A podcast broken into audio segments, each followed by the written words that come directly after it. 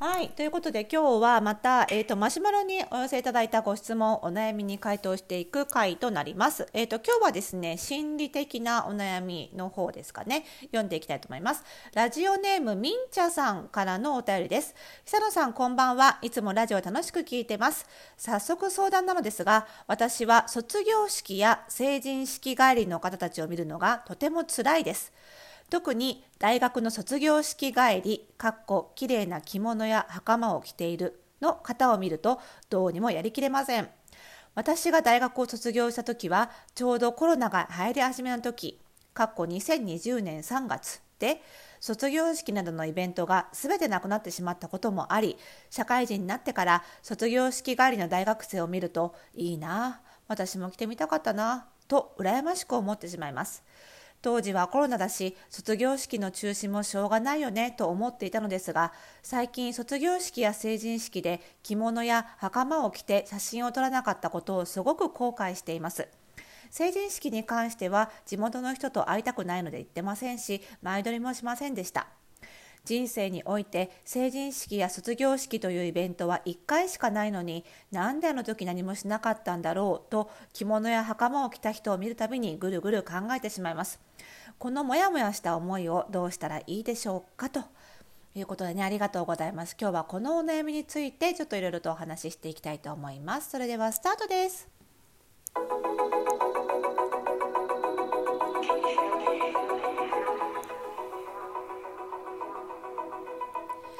はい、ということで始まりましたおしゃれの呪い解くラジオ、本日でろっぴゃくさんじゅうごかいめの配信でございます。この番組ではあなたに巻きつくファッションへの思い込みイコールおしゃれの呪いをバーサバタと解いていきます。服装心理学をベースにおしゃれをもっと楽しみ、自分を変えるコツをお届けしています。お相手はパーソナルスタイリストで公認心理師の久野里沙です。本日もよろしくお願いします。さあ、まずちょっとね、あのお知らせをさせていただければと思うんですけれども、今日ね、今日がしがつにじゅうくにち、今日からゴールデンウィークウィークの方も多いのかな。はい、えーとですけれども、明日、えー、しがつさんじゅうにち日曜日の夜のにじゅういちじくじからですね、えーとまたツイッターのスペースという機能を使って、えーと音声配信をやりたいと思います。で、えーとこのね番組、えーのラジオの配信の番組概要欄でね、またあのツイッタースペースのその配信のリンクを貼っておきます。で、ツイッターのアカウントなくてもですね、えー、そのリンクをクリックしていただければ、あのブラウザで聞くことができますので、あのぜひよろしければね、あのくじから聞いていただければと思います。今回はね、またあの先月もやったんですけども、あの今月もですねですね、オンラインサロン服装心理ラボを一緒にやっているスタイリストの、えーと、レイコさんとね、ヒロジェスさんというですね、ふたり、あの先月とはまた違ったメンバーでね、あのお届けしていくということで、このラジオはずっと一人語りなので、あのまたね、あの複数人だとまたちょっと違った感じで、私が頑張って喋らなきゃという肩の力が抜けるので結構ゆるーっとした感じでお話ししていますので、で、あのツイッターアカウントある方はね、あの私のプロフィールのところであの登録をしていただけると通知も来ますし、あのリプを送っていただいて、あのご質問もお寄せいただけますのでね、ぜひ参加型でやっていければと思いますので、テーマはね、あのトレンドの取り入れ方みたいな話をしたいと思うんですけども、まあ、それ以外にもね、あの質問どんどんお答えしたいと思いますので、あのぜひよろしければお聞きいただければと思います。ということでお知らせ終わりでは、えー、今日のお悩みですね。えーとみんちゃさんありがとうございます。コロナ禍はさ、なんか何歳だったか、このコロナ禍のを何歳で体験したかで全然意味合いが変わっちゃうと思うんですけど、正直私なんかはまあ、あの子供のこと考えたらまた別なんですけど、自分自身は正直この年になると一昨年も去年も今年も来年もそんなに大きく変わらないんですよねだからさ、まあ、今年がなくても来年があるやって思えることばっかりなんですよ。ある種自由だし、何やってもなんだけど、やっぱりそれがさ、学生さんになるとさ、ね、若い方ほど今年のいちねんと来年のいちねんって全然違う、今年しかできないことがあるっていうことが多すぎて、だからなんか何とも言えないよね。本当に重みが全然、コロナ禍であるってことの重みが全然違っちゃう。うちの息子もあの本当に小さい子もいちねんいちねんにできることが全然違うから、あと興味の対象も違っちゃうから、今年遊べない、出かけられないってことはこれもこれもこれも体験できないんだってことばっかりで、本当やるせなかったんですよね。でなのですごくあの気持ちが分かるとは言いませんが、あの大変だっただろうなってすごく思いますね。で、まあ、それと比べられるとは思わないんですけども、あの、まあ、私も同じような経験というかなあって、あのはるか昔ね、あの大学の卒業式の後の、私は卒業式自体はね参加できたんですけど、卒業式の後のサークルの飲み会に参加できなかったんですよ。それは未だに歯ぎしりするぐらい悔しいだから悲し、悲しいお知らせだけど、あれから私二十何年も経ってるのにまだ悔しいからさ悔しいんだよね。わかるよ、悔しいよ。あの私がなんで参加できなかったかっていうと、私当時あのオンワード樫山っていうねアパレルメーカーに内定決まってまして、で専門職マーチャンダイザーっていう専門職で入ったんですけど、専門職ってあのよん大卒の人より専門学校卒業の人が多いんですよ。デザイナーさんとかが多いから多くて、だからデザイナーさんとかあの専門学校の卒業式のタイミングと大学の卒業式のタイミング違うんですよ。だから全てのスケジュールが専門学校寄りに寄せられていて、なのであの私その卒業式のタイミングで合宿中だったんです。合宿泊まりがけ研修だったんです、入社前の。で帰ってこいって言われたの。ひどくないもう私これ言い続けるよずっと。オンワード樫山さん今もこんなことやってるのやめた方がいいと思う。恨みがね恨みが募るから、帰ってこいって言われたんですよ。ダメって、飲み会なんか行っちゃダメって言われたの当時はね。今そんなこと言わない、言ってないと思いますよ。言ってないですよね、ね言ってないと思うけど。それで卒業式だけ出て帰ったんです。でその約束を破って飲み会やって、飲み会まで参加して遅く帰ってきた同期はめっちゃ叱られてたの。だからそういう意味では帰ってきてよかったなと思いつつ、すごい悔しかったんです。でもサークルの最後の飲み会って人生にいっかいだからね、未だに恨んでますよでじゃあどうするかなんですけど、私の場合ね、私の場合のがヒントになればいいなと思うんですけど、過去と他人は変えられないってよく言うじゃないですか。でこのラジオでも他人のことは変えられないから自分変わろうねってよく言う通り、過去も同じように変えられない、まあ、それは確かで、過去の出来事は変わらないですよ今更。だけど過去の出来事の解釈を変えることで、その過去の出来事に対する自分の気持ちは変えることはできると思うんです。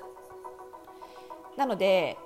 そうするしかないと思っていて、だけどそれもいやあの卒業式に参加できなかった、成人式参加しなかったあのことが良かったと思おうみたいな風に頭の中だけでうんうん念じて解釈変えようと思っても当然変わんないです。そりゃ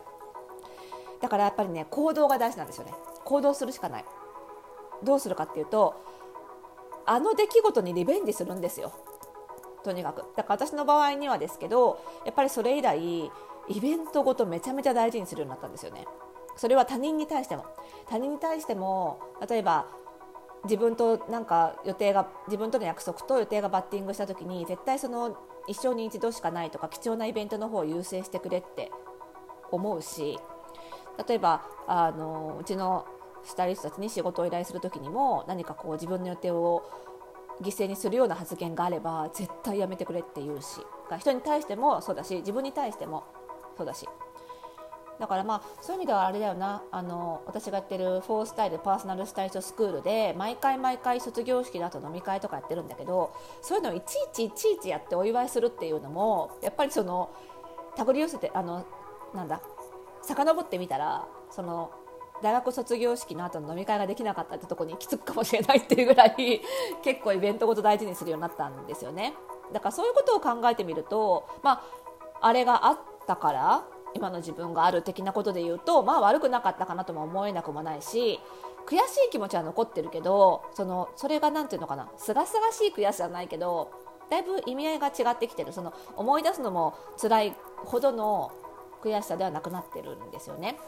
だからあのそういう意味ではみんちゃさんも多分今のままずっと何もせずに思い出すだけでは多分その気持ちは残念ながらそんなに変わらないというか、あの時が経てば少し度合いは減るけれども、でも私みたいにいつまでも悔しいと思うんです。それは変わらないと思うので、であればですよ、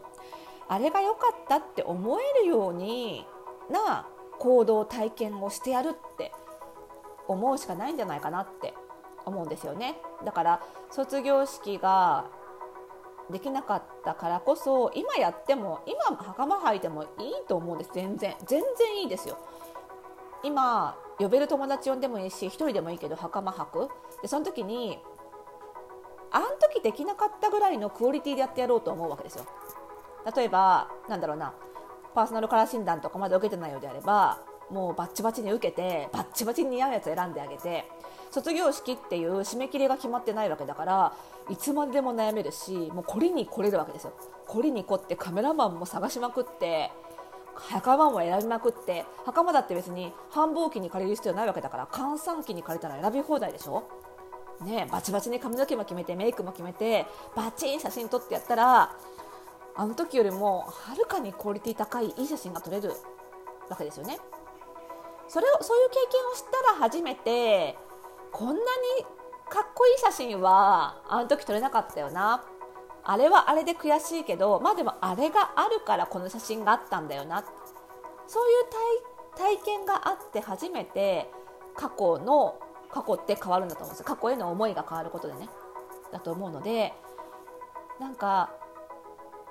悔しさをバネにして、なんか言葉にするとすごい陳腐になるけど安直になっちゃうけど、その悔しさ、やるせなさを、をバネにして、それを上回る経験にしてやろうって